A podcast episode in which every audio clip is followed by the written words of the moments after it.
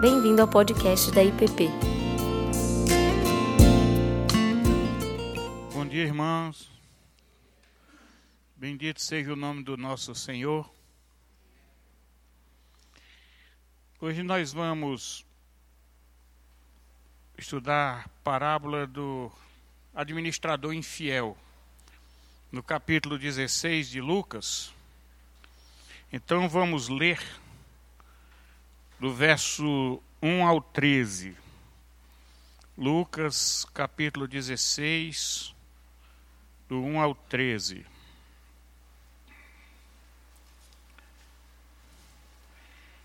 Disse Jesus também aos discípulos: Havia um homem rico que tinha um administrador, e este lhe foi, denunciado como quem estava a defraudar os seus bens.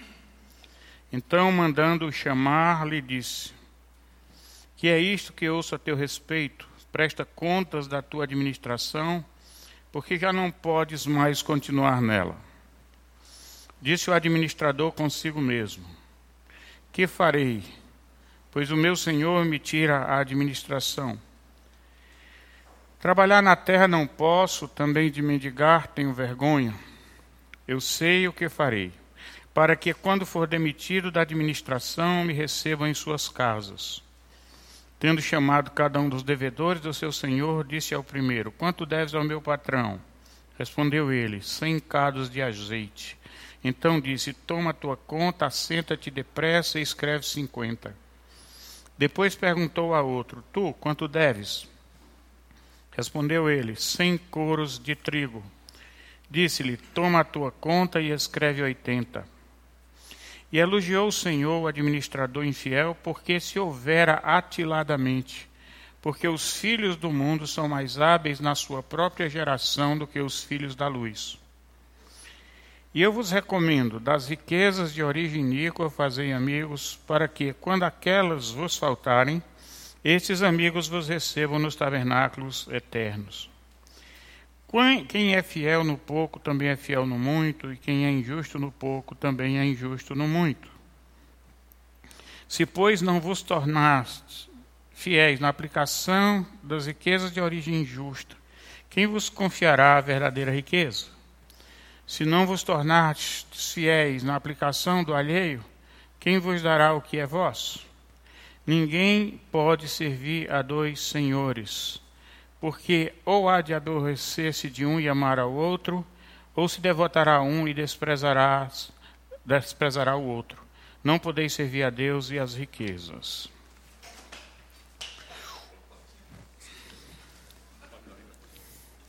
Bom,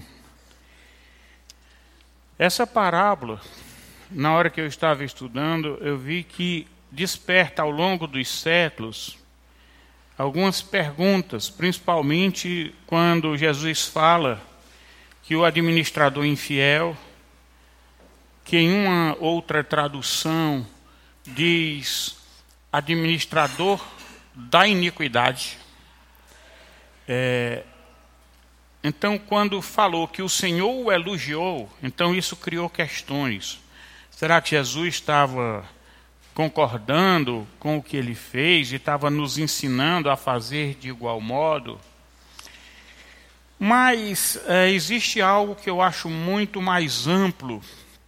A questão é que uma questão que Jesus vem colocando em todas as suas parábolas e nos seus ensinos, que é a questão dos dois mundos, que Paulo também trabalha.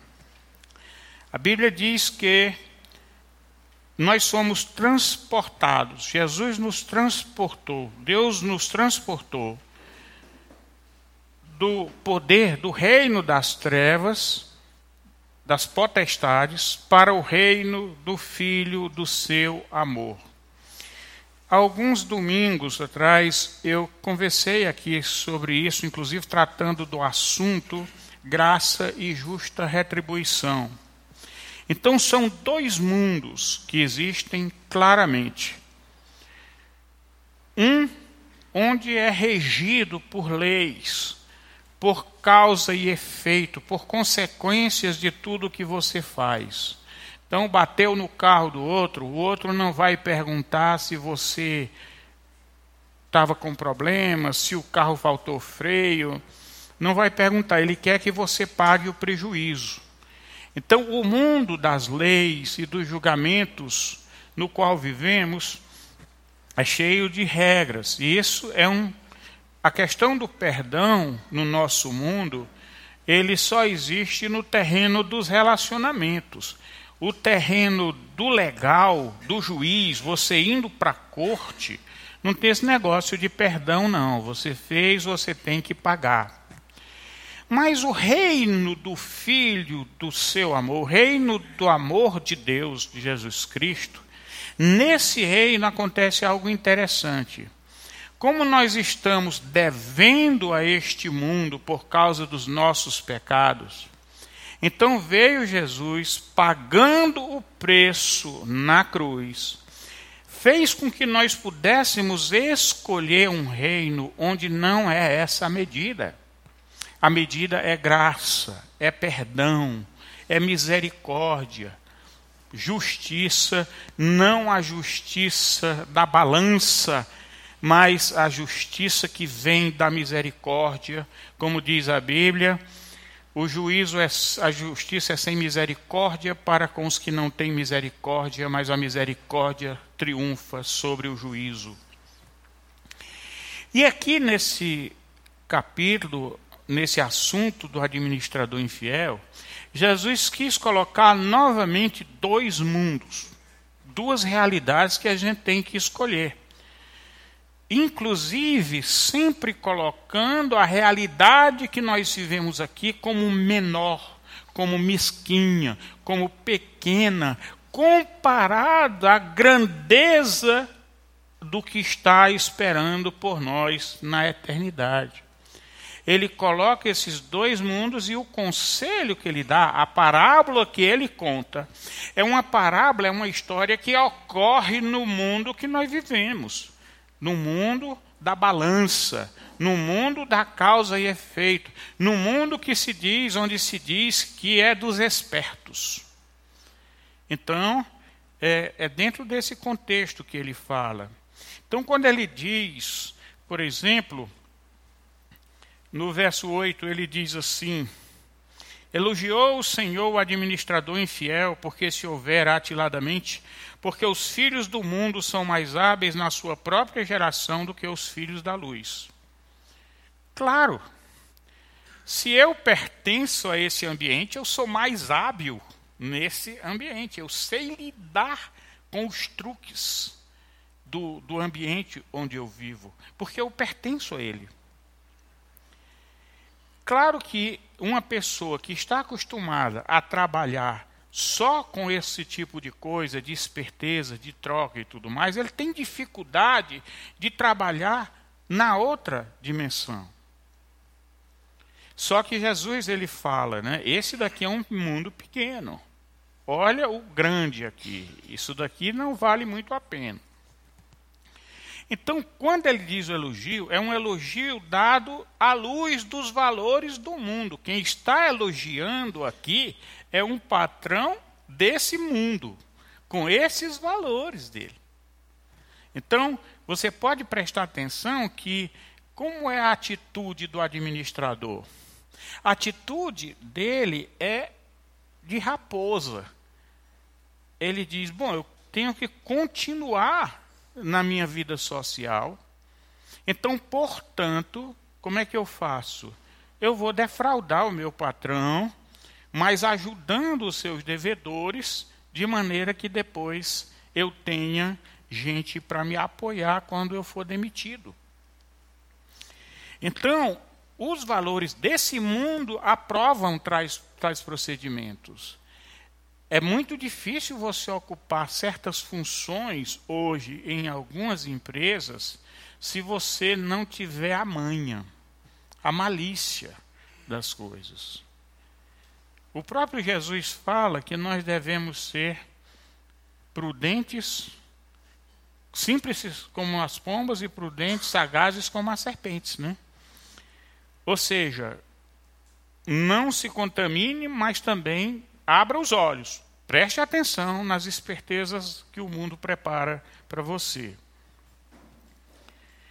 Os que têm valores eternos nesse mundo são considerados otários. Não é assim? A prova é que as pessoas buscam desenvolver a esperteza para se dar bem e ser respeitado pelo mundo. Um ladrão rico é muito mais bem tratado do que um pobre honesto. Não é assim que nós vivemos? Uma pessoa humilde, nós temos mais facilidade de dizer ladrão. Mas será que a gente diz ladrão no multimilionário assim, na frente dele?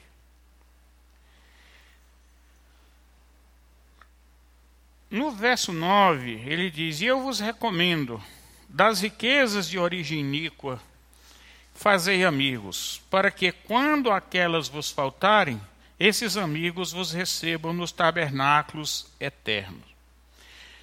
Quando ele fala origem iníqua, ele não está dizendo que nós ganhamos esse dinheiro de uma forma iníqua. Não é isso que ele está dizendo. Ele está mostrando é que o dinheiro é ganho dentro de um sistema no mundo onde é iníquo o, todo o processo. Ele é injusto. Nós vivemos numa estrutura injusta que gera riqueza injusta. Quantas pessoas que estão fazendo o trabalho honesto, não estão roubando nada, mas que tudo que ele está fazendo, de uma forma ou de outra, acaba gerando injustiças. Né? Num certo sentido, isso se aplica muito bem ao caso de de funcionários públicos no Brasil, em alguns casos, não digo todos. Em que sentido? Trabalho honesto, dá o testemunho, não tem problema nenhum, mas está plantado dentro de um sistema de uma injustiça muito grande num país de miseráveis. Isso daí, não, então, dizendo, riquezas de origem iníqua é dentro desse mundo que nós estamos vivendo.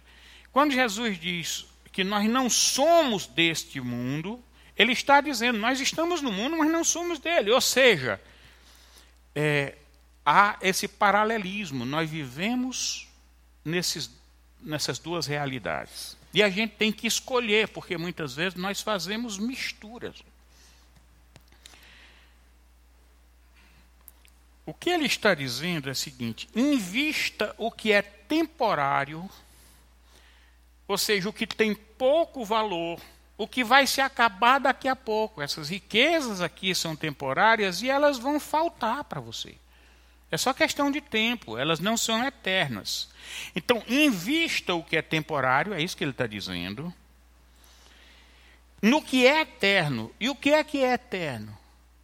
São pessoas. Coisas não são eternas, mas pessoas são eternas. Então, ele disse: faça o verdadeiro investimento. Invista onde o ladrão não rouba, a traça não corrói, onde a ferrugem não atinge. A marca deste mundo é trocar os meios pelos fins. Enquanto que toda a lei de Deus, desde o início, foca na pessoa, na comunhão, no amor, no perdão, na justiça, e tudo o mais, os bens materiais, são insumos para essa vida que temos aqui, nós fazemos o contrário. Quantas relações destruídas por causa do dinheiro? Quantas desconfianças, sofrimentos, angústias por causa de bens materiais. Gente na cadeia porque não aguentou a tentação e foi roubar o dinheiro do povo. Então, o meio virou fim. As pessoas foram sacrificadas. Quantas vezes nós sacrificamos os nossos filhos, sacrificamos o tempo da nossa família para atividades que na realidade nós não precisamos. Eu não estou falando de necessidades reais. Tem pessoas que trabalham feito loucos para dar o pão para o filho e não tem tempo de. Eu não estou não tô falando dessas coisas. Eu estou falando da priorização dentro do possível, dentro da realidade que vivemos. Então, como nós não nos satisfazemos com o suficiente e queremos mais, mesmo sacrificando o que é essencial.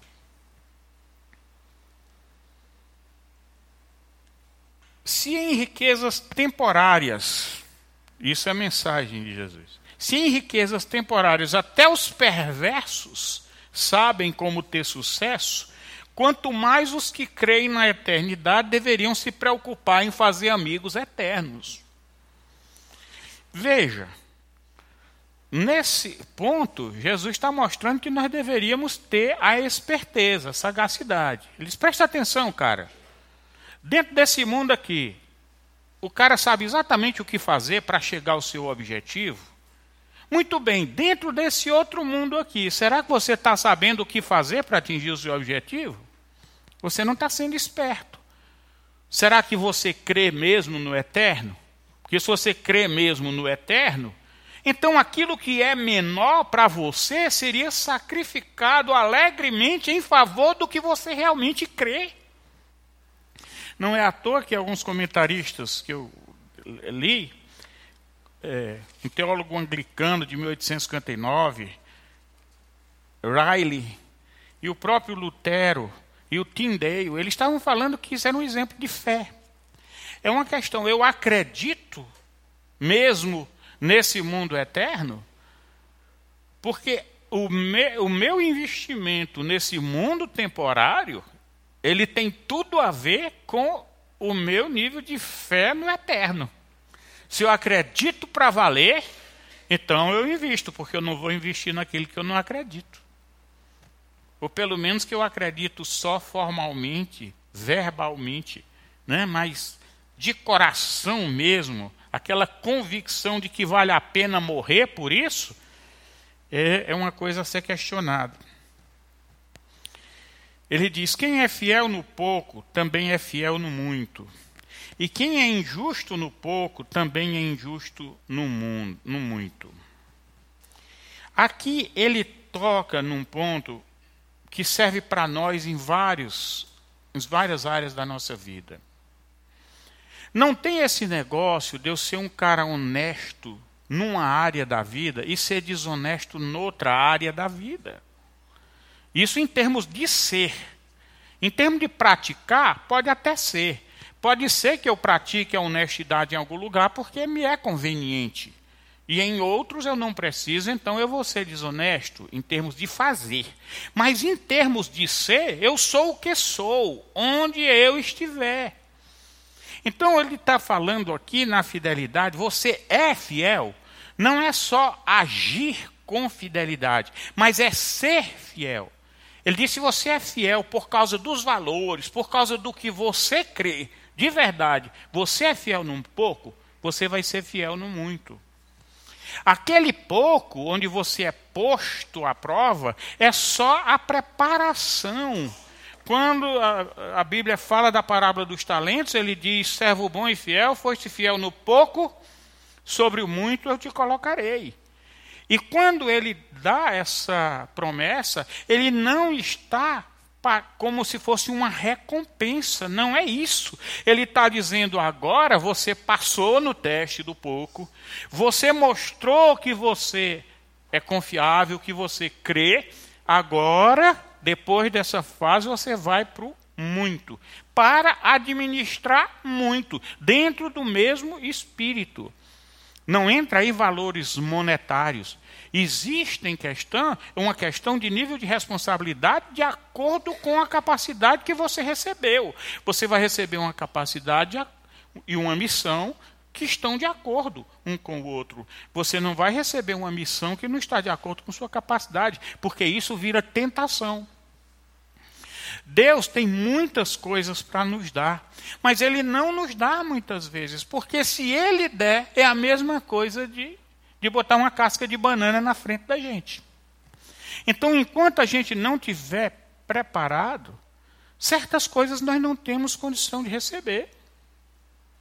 Qualquer coisa para a gente receber de Deus, nós temos que ter o poder compatível com o peso do fardo que a gente vai receber. Porque quando eu recebo qualquer coisa, por exemplo, eu recebo uma responsabilidade muito grande, ou muito dinheiro, ou qualquer coisa desse tipo, eu tenho que ter o poder dentro do espiritual e de valores em mim compatível com o peso daquilo. Se você chega, eu considero o seguinte: se você chega a um grande poder de qualquer ordem em cima de você e você não está preparado e ele chega de uma vez, para mim é igual você pegar um jarrinho com uma plantinha e chegar com um balde d'água grande e jogar em cima para aguar a plantinha. Você vai levar tudo, vai arrancar até a plantinha. Aquela água é ruim? Não. Mas ela tem que ser colocada de pouquinho, de pouquinho em pouquinho, porque senão a planta não aguenta. Então, quando ele diz que é, nós que quem é fiel no pouco é fiel no muito, é a natureza, essa é a essência. Agora, se não é fiel no pouco, Deus nem vai dar mais. Não vai, na parábola dos talentos, ele dá cinco para um, três, dois para outro e um para outro. E às vezes eu fico pensando por que é que ele deu esse um para o cara que né, nem soube administrar. A sensação que eu tenho é que ele deu esse talento para um para dizer, meu amigo, você teve chance, você não pode ter se reclamar.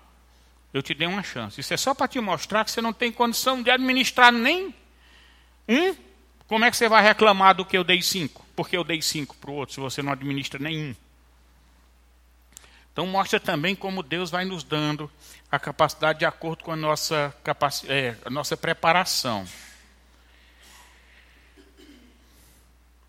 Ele revela aí também como é importante para Deus a natureza humana, a natureza da sua fé, não o que você faz. Então, se você é fiel no pouco e fiel no mundo, no muito, reflete o que você é. Isso é o que é importante para Deus. O que é importante para Deus não é porque você fez no muito, o outro fez no pouco. Não é isso. Para Ele, o que fez no muito e o que fez no pouco, com fidelidade, tem o mesmo valor diante de Deus, porque indica quem você é, indica a transformação do seu coração. Da mesma forma, Infiel no pouco, no muito. Para Deus, o importante não é a quantidade, a estatística. O importante é quem você é. No 11 ele diz: Se, pois, não vos tornastes fiéis na aplicação das riquezas de origem injusta, quem vos confiará a verdadeira riqueza? Vamos imaginar nós, é, você fazendo brincadeiras com crianças, com jovens. Dá para você observar as características das pessoas só observando nas brincadeiras, nos truques que uns usam só para ganhar uma brincadeira. Como num jogo de futebol, vem um entrando de sola em cima de outro, num joguinho bobo. E ainda briga, insulta e às vezes saem uns tapas. Ora, que riqueza é essa? Quem é que vai te confiar a verdadeira riqueza? Ou seja, no jogo da vida, como é que você age?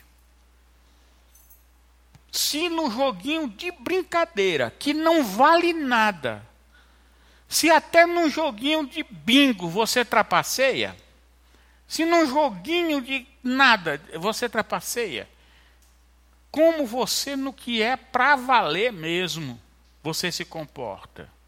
Eu não estou falando das brincadeiras aqui não, tá pessoal? Porque tem gente que trapaceia só para zoar do outro, bagunçar. Eu tinha um irmão que fazia muito isso. É, era só mesmo para depois encher o saco. Não tinha nada a ver com mas tem uns que não, que são mesmo. É, não, não agem com ética. Jesus mostra que as nossas atitudes aqui as mais simples, as menores, elas denunciam quem nós somos.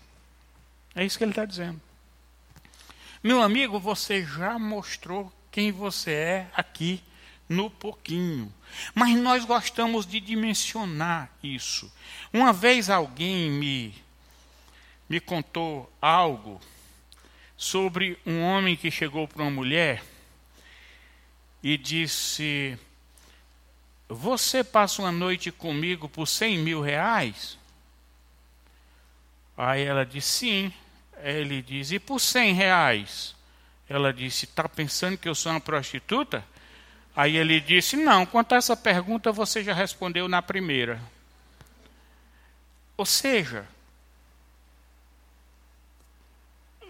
não adianta. A gente tenta iludir, a gente tenta achar que eu só sou um pouquinho, que eu só sou muito. Ah, mas eu não sou como fulano, como cicrano. Por onde passa um boi, passa uma boiada. A brecha está lá. Às vezes as coisas maiores não se manifestam por falta de oportunidade. Mas no momento em que você falta ética, e quantas vezes nós cometemos o crime de ensinando os nossos filhos a serem espertos, ensinamos a serem desonestos. Na escola, na competição, na, num concurso,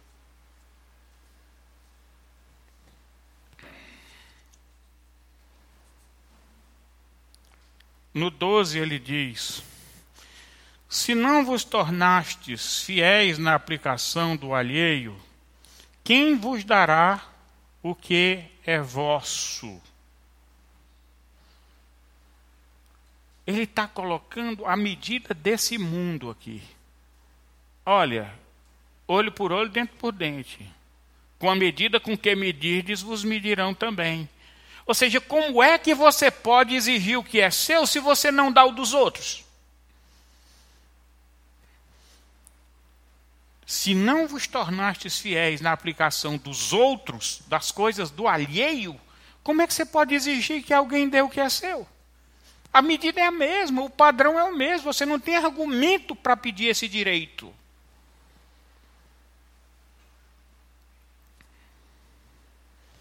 Quantas vezes nós é, exigimos direitos com muita força, mas se nós fôssemos ser bem honestos naquilo que fazemos, nem sempre nós retribuímos em nosso trabalho aquilo para o qual nós ganhamos o dinheiro. No 13, ele diz: Ninguém pode servir a dois senhores porque ou há de aborrecer-se de um e amar o outro, ou se devotará a um e desprezará o outro. Não podeis servir a Deus e às riquezas.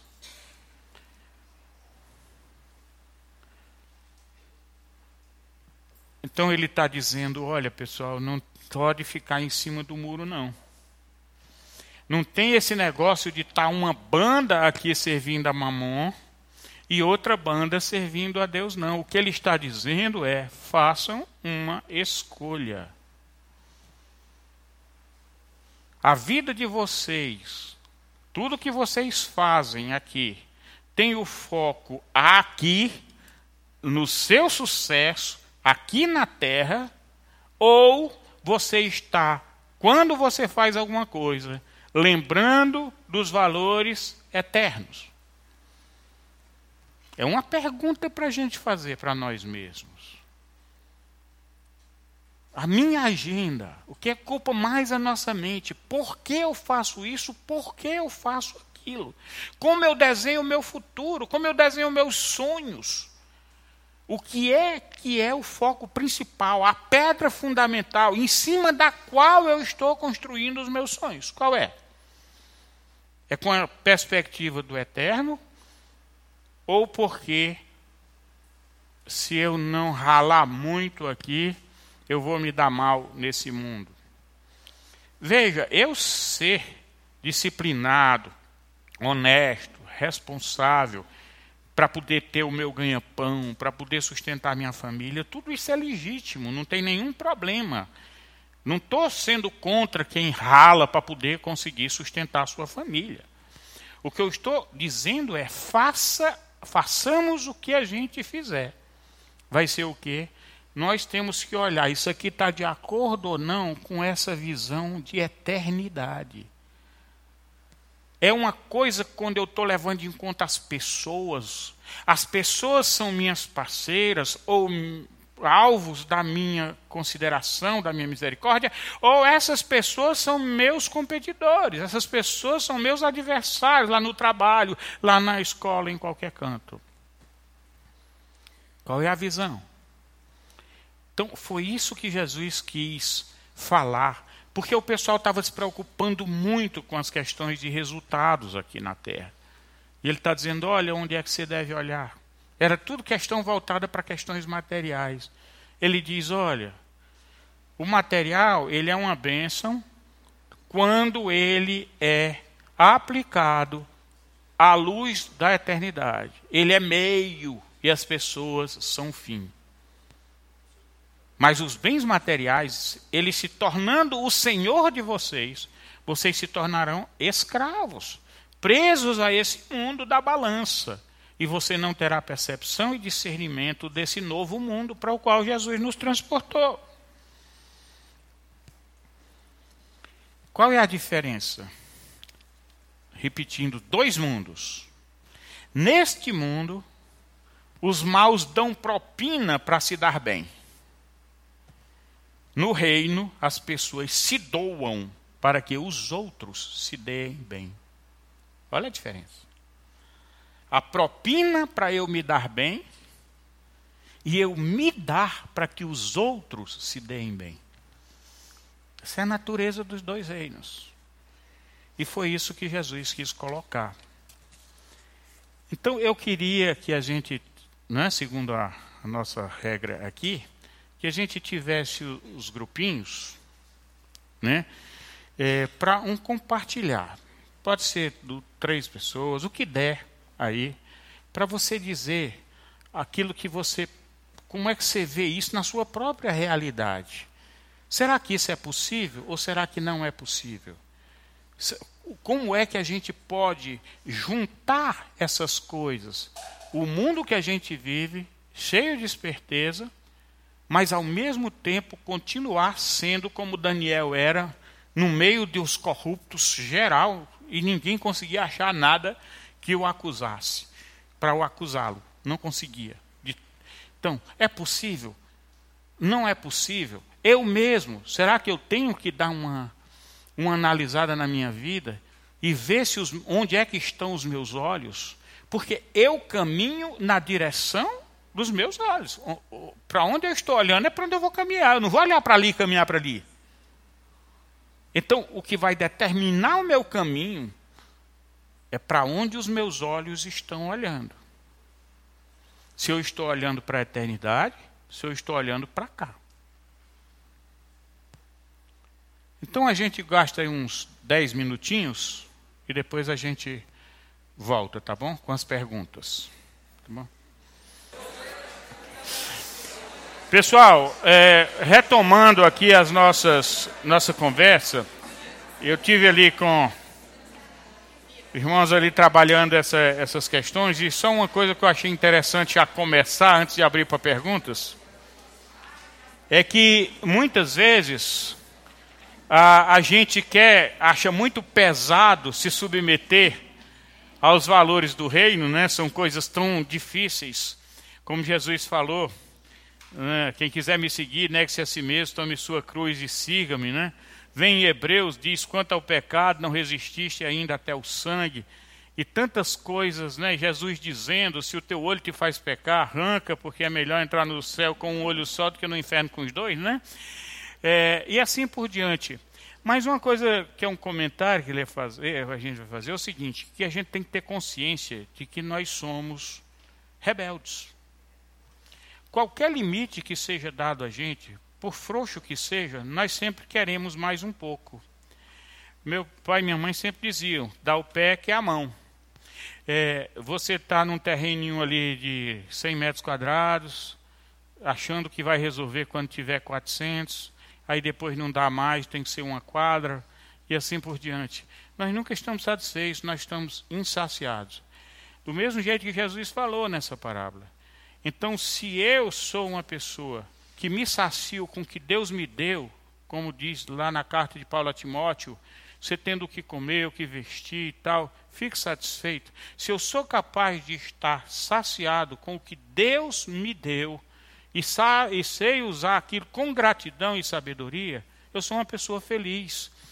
Porque a gratidão é fonte de felicidade. E a murmuração é fonte de amargura. Então, a, a satisfação, a gratidão, ela está no terreno do reino de Deus, do eterno. Porque o que ele fez por nós é eterno e somos gratos também eternamente. Mas esse terreno de não estarmos satisfeitos é porque entra no terreno do merecimento. Ou seja, eu não estou satisfeito porque eu acho que merecíamos mais. Foi colocado um exemplo de você ficar muito triste por achar injusto você no mesmo trabalho, fazendo a mesma coisa que o outro está fazendo e o outro ganha o dobro do que você ganha. E o que eu levantei foi o seguinte: eu digo, é, a gente tem que ter muito cuidado para não confundir desejo de justiça com inveja. Então, se o desejo de justiça for verdadeiro, você não estará só defendendo você que está ganhando metade do outro, mas você defenderá o outro que está ganhando metade de você.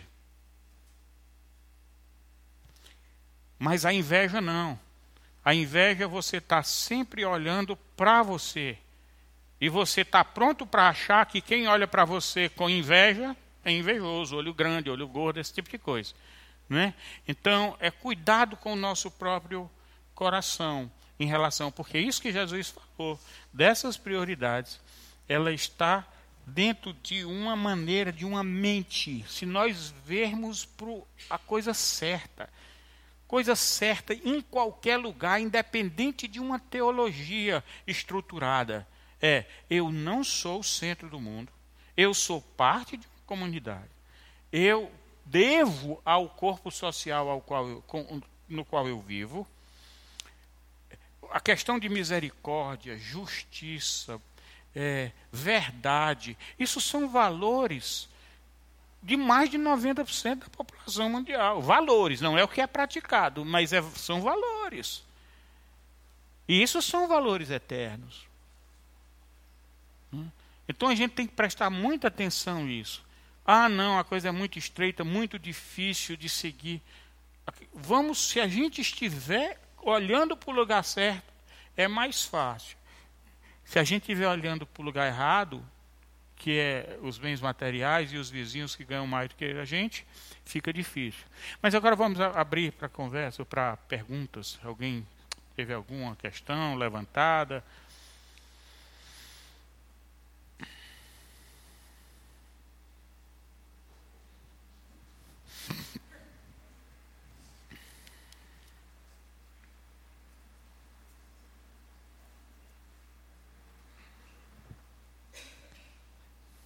Dupla aqui.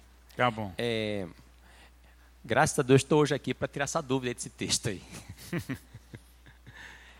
Lá fala que o administrador ele vai reduz todos os valores. Ele é elogiado por aquilo. Né? Esse, esse contexto que Jesus está falando ali, aquele contexto histórico, é, muita gente recebe umas respostas teológicas, né? Mas eu fico pensando, mas será que é isso mesmo que Jesus estava querendo dizer? Porque hoje é fácil a gente pegar assim uhum. nosso contexto social, econômico, e falar, não, é isso e isso que ele estava querendo dizer. Uhum.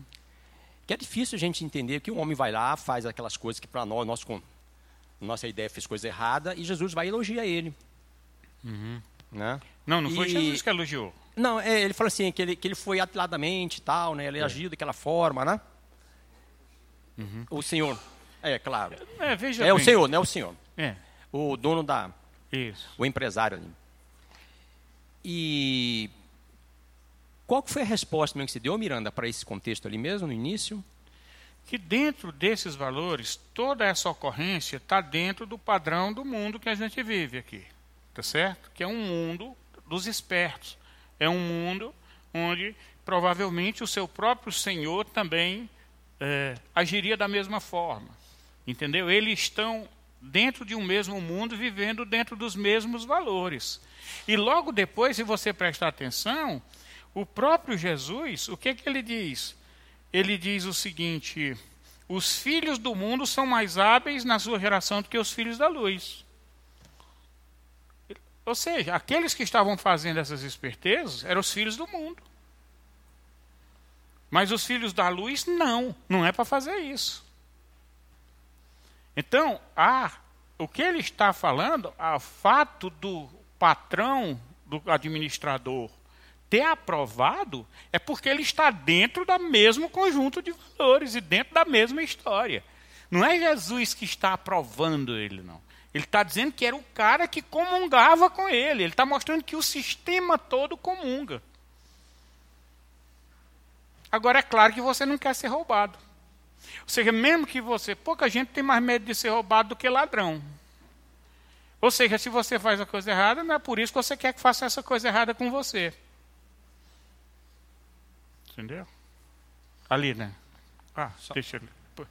Miranda, é, eu acho essa, essa parábola mais difícil de todas. Uhum. É, parabéns pela coragem de assumi-la.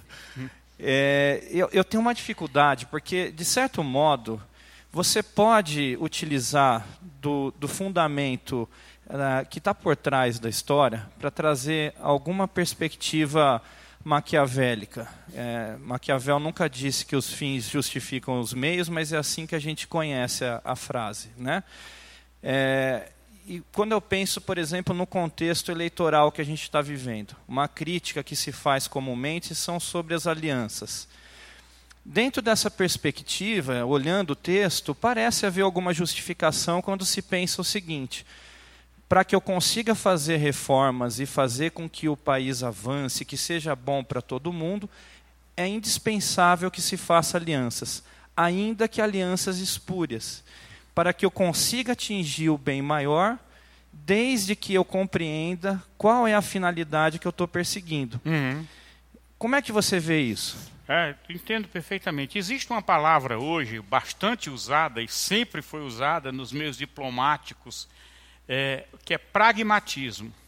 Né? Ou seja, meu amigo, eu vou perder os anéis para não perder os dedos. Né? Então, um mal menor, a questão do mal menor. E para isso eu vou lá na Bíblia para ver modelos. Né? E o modelo que me chama mais atenção é Daniel. Daniel ele estava com. Ele tinha lá no tempo dele três presidentes e 120 sátrapas. Não escapava ninguém. Todo mundo estava querendo causar dano ao erário do rei. Só Daniel permanecia fiel e por isso que o rei estava com ele. Ele iria fazer o quê? Se ele tem. É a matéria-prima que ele tem para construir o que ele vai fazer. Para as gerações seguintes, o que é que ele pode fazer de melhor? Mas veja que não é porque eu estou trabalhando com uma matéria-prima suja tá, que eu vou fazer é, coisas ruins com ela. Porque a mesma coisa, dependendo do espírito com que você faz e por que você está fazendo, para quê, é, é, e todos os seus valores envolvidos, pode determinar a, não a do julgamento do sistema, mas o julgamento de você como pessoa. Então, se você tem um.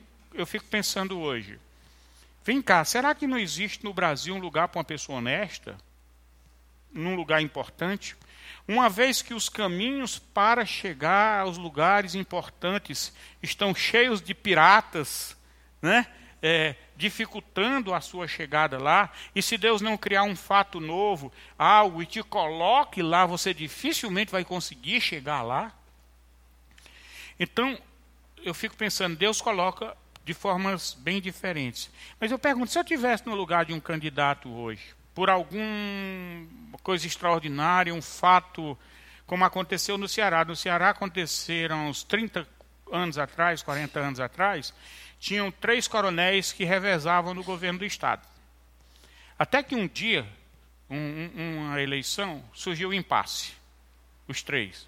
E por causa desse impasse, nomearam um técnico do Banco do Nordeste para ser o governador. E o pessoal até brincava, dizendo que o único cargo que ele ia poder nomear seria a primeira-dama. O resto ele não poderia fazer nada. Foi o que aconteceu. Ele se levantou contra os, os coronéis e mudou a ordem. Acabou com a sequência total. Ele chegou lá por uma situação completamente atípica. E ele vai fazer alguma aliança para governar? Por quê? Porque ele tem uma assembleia cheia de gente corrupta. Não vai conseguir maioria e tudo. Como ele vai lidar em cada caso, realmente eu não sei, mas eu não me atreveria a julgar as atitudes deles quando essa atitude desses cristãos não são voltadas para o benefício próprio, mas tentando fazer o melhor com o que eles têm na mão para fazer. E isso é um desafio. Eu acho que é muito mais espiritualidade, oração e jejum do que você sair por ali expulsando demônio ou curando câncer. Porque você está lidando ali no próprio, lidando com o mal de, de frente. E você está sendo desafiado em toda a sua ética. Admito até que pode existir cristãos totalmente honestos e que, por causa de alguma flexibilização para viabilizar algum bem para a população sem, sem benefício próprio, que ele seja enquadrado em alguma daquelas leis que servem sempre para ser usadas contra os justos. Me lembro no meu trabalho da dificuldade que o pessoal tinha de é, fazer as coisas certas, porque eles tinham, eles tinham que fazer licitação, tomada de preço, essas coisas. E outras decisões. E tinham coisas que eles tinham que peitar diante do próprio risco deles, deles responderem, porque não havia outro caminho para fazer certo, porque a própria legislação estava viciada. E seja qual fosse o caminho que ele tomasse, ele iria ser enquadrado na lei. Então, existe num país, quando a corrupção é muito grande e as leis são muito confusas, onde se usa a lei da maneira mais conveniente. É... Agora, o caso específico, então, respondendo sendo mais objetivo, um cristão numa situação dessas específica, ele pode fazer, eventualmente, de consciência limpa e tendo vontade e sem benefício próprio, pondo o seu próprio pescoço ali a risco de fazer coisas que não são legais, que não são de acordo com o manual. No caso específico aqui, eu acho que o que Jesus quis mostrar são esses que eu falei desde o início, os dois mundos, os dois valores. Ali o cara não tinha desculpa. Ele roubou para ele. Roubou para ele. Ele não roubou para buscar o benefício. Ele não fez como o, o, o sacerdote que deu o pão da proposição para Davi, não é porque ele estava com fome, quebrando a regra do santuário. Ele não fez para benefício próprio. Então, veja bem que todas as pessoas que foram consideradas pecadoras, transgressoras, na Bíblia, se você prestar atenção, o ponto comum deles não era bem o erro que eles cometeram, mas foram. Ele, o que eles fizeram sempre é acompanhado de características do que eles eram, do seu caráter. Não era propriamente só do que eles fizeram. Então, é, é, Jesus está mostrando o caráter. Vem cá, você é fiel no pouco, é fiel no muito? Então, isso vai definir a qual mundo você pertence. E para onde você está olhando. E quais são os seus valores. Eu acho que o foco aí não é o que ele fez, poderia ter sido outra coisa. Vamos supor que ele estivesse fazendo isso por outra razão. Ele está fazendo aquilo para poder pegar algum benefício para uns trabalhadores daquele senhor que viviam na miséria da fazenda dele, abandonados. E de repente ele desvia um pouco dos recursos sem o chefe saber, sem o patrão saber, para poder atender necessidades de alguns pobres da sua própria fazenda. Seria outra postura completamente diferente. Então, o cuidado nosso é não olhar para o que foi feito, mas por que foi feito. E o que é que estava sendo aprovado ou reprovado. O Senhor do mundo aprova tais procedimentos. Mas Deus aprova tais procedimentos. Quem são os governadores dos dois mundos postos? Mamon, né? E aqui, Deus. Por isso que ele diz que você não pode adorar, é, servir aos dois. Você escolhe. E por que, que não pode os dois? Porque ele diz, mesmo que você faça só um pouquinho de erro aqui, intencionalmente e sem justificativo, aqui nesse mundo, já revela quem você é. Não tenta ser um pouquinho bom e um pouquinho ruim. Isso não existe. É isso que ele está mostrando. Na verdade, eu queria que comentasse mais sobre o verso. Ixi, eu desmarquei. Sobre, tá ouvindo? Sobre o verso 9. Mas ainda uhum. sobre esse verso 8, que eu, eu entendi que é comentário anterior, todo esse comentário foi sobre o 8. Eu só queria lembrar o caso do, do profeta que escondeu 100 profetas na caverna no tempo de Acabe. E alimentou, né, e alimentou isso contra, o, contra a lei do rei, né? Ele, ele fez isso. Mas eu queria que dis, dis, discussasse um pouco sobre o 9, que eu acho que o 9 é onde está o, o ponto uhum. mais polêmico. Isso. Ah, bom, quem são os amigos que nós queremos ter?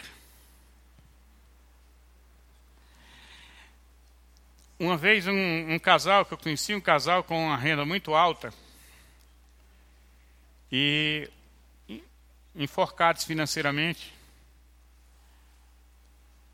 E eu perguntei por que é que você por que é que vocês não não simplificam as coisas, né?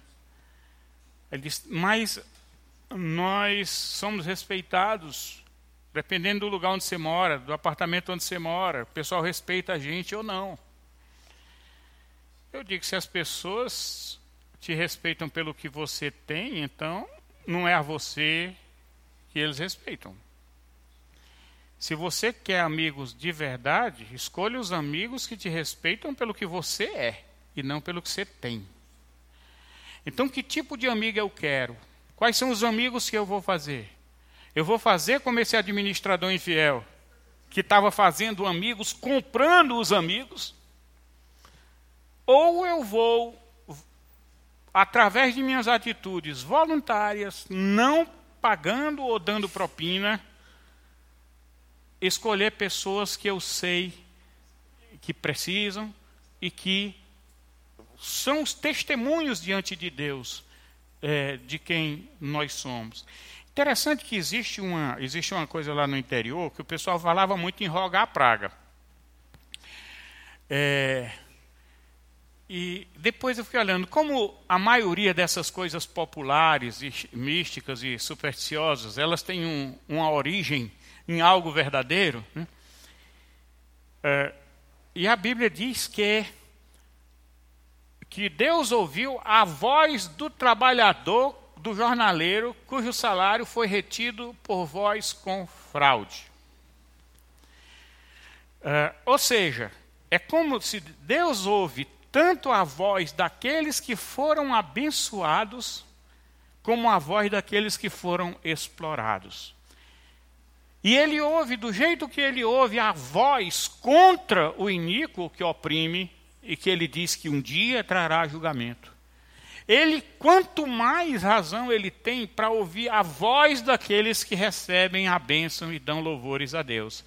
Então, quando nós, de verdade, de coração, estamos olhando para as pessoas que vão louvar a Deus pela ajuda recebida, pelo socorro recebido. Elas são como testemunhas é, do que você fez e do que você é. Então, fazer esses amigos está num jeito oposto da maneira de fazer amigos do, do gerente lá corrupto. É o oposto. Como eu falei no fim aqui, e vou repetir aqui. Ele diz: nesse. Você dá propina, como é que é o, o, o corrupto? Ele dá propina para se dar bem. Mas no outro mundo é você se doa para que o outro se dê bem. Esse é o princípio. E quando você se doa para o que e o outro se dê bem, então você é uma pessoa abençoada. Não só pela bênção que está em você, mas reconhecida por aquelas outras pessoas que vão testemunhar e testemunham sua própria, as suas próprias orações. Eles testemunham sobre os seus atos. Ah, riquezas de origem iníqua, esse termo. Como eu falei, a origem iníqua, veja como ele está dizendo para as pessoas: como é que eu posso fazer amigos eternos desse lado bom, desse novo reino, com uma riqueza de origem iníqua? Simplesmente não tem riqueza nesse mundo, nesse sistema, que em última instância não tenha iniquidade no seu caminho. Uma vez alguém estava falando de que certo objeto na sua casa tinha sido feito por um pai de santo, não sei o que lá, e que ele ia jogar fora e tal. Era um móvel. Eu digo, vem cá. Se você vai na floresta, pega uma árvore, quem colheu aquela árvore, quem plantou a árvore foi o crente, quem colheu foi o espírita, quem encerrou foi o. E assim você vai distribuindo religiões ao longo do, de todo o processo produtivo. Como é que fica esse negócio? O que é que tem nosso aqui que não tem havido o toque de alguma coisa que a gente não concorda? Aí, de repente, a gente fica escravo por esses medos, quando a Bíblia diz que o que Deus abençoou está abençoado. Acabou. Então, essas questões de, de, de, de, de a origem iníqua, não é, o que ele está falando, não é que você adquiriu de uma forma iníqua. Não é isso, não é que você foi desonesto igual o gerente corrupto. Não, ele está colocando dois mundos diferentes, então ele não pode colocar essas coisas no mesmo lado. Eu acredito que quando ele falou em, em nessas coisas, nos bens e tudo, mas eu, eu não me atreveria a dizer que 100% é material. Talvez seja muito forte dizer isso. Mas, aparentemente, dentro do contexto, predominantemente sim. Sim, diga. É, deixa. Em relação ao versículo 9, é, eu entendo que é no caso, no sentido lato da palavra, lato senso da palavra, uhum. sentido amplo da palavra. Agora, se analisar o que é iníquo no seu significado, iníquo, aí já dá outra vertente, já dá um outro significado, né? Uhum. E aí é mais aí, aí, aí que complica assim. A palavra iníqua, é, no sentido, eu acho que era injusta, porque a palavra in, e, de iníqua vem de desigual. Ela vem de tratamento desigual. Então, é, nesse, mas nesse caso, dentro do contexto, o que, o que eu creio que é mesmo, é que não tem nada que. Aliás, vamos pegar um exemplo. Qual é o nosso ganho aqui? Que se a gente for botar sob a lupa da justiça mesmo, 100% vai passar. Quando, quando eu, eu não, no meu trabalho, eu não. Eu matei um pouco tempo jogando paciência. É, eu ganhei aquele salário de uma forma justa. Né? Quando eu não uso o meu trabalho para fazer aquilo para o qual eu sou pago, será que eu estou sendo justo? Então, se a gente for botar mesmo na forma para valer, quem é que escapa? Então, o que Deus está preocupado é exatamente com o espírito, com o que você faz a coisa. Ele está preocupado com o que nós somos, muito mais do que o que nós fazemos. Ele quer que o que nós somos, transformados, gerem atitudes de gente transformada. Que os nossos atos louvem a Deus, porque eles vêm de um coração quebrantado e contrito. Não de forma contábil. Por isso que ele diz que até um copo d'água que você fiz, der para alguém, será recompensado. Porque aquilo não, o copo d'água não vale nada em termos materiais, mas em termos de atitude sua, vale muito. Vamos orar, pessoal. Senhor, muito obrigado pela tua bondade, pelo teu cuidado, porque o Senhor não nos trata segundo os nossos pecados e o Senhor nos dá uma esperança.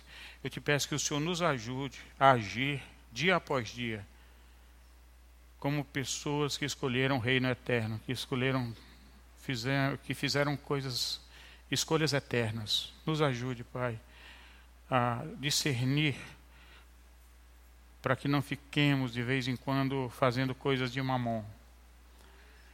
Guarda as nossas casas, nossas crianças, principalmente novas gerações, que haja uma nova esperança, que essas nossas crianças, adolescentes, essas novas gerações tenham esperança para um país melhor, que compreenda melhor os seus valores. Em nome de Jesus. Você acabou de ouvir o podcast da IPP. Para saber mais, acesse nossa página em www.ippdf.com.br.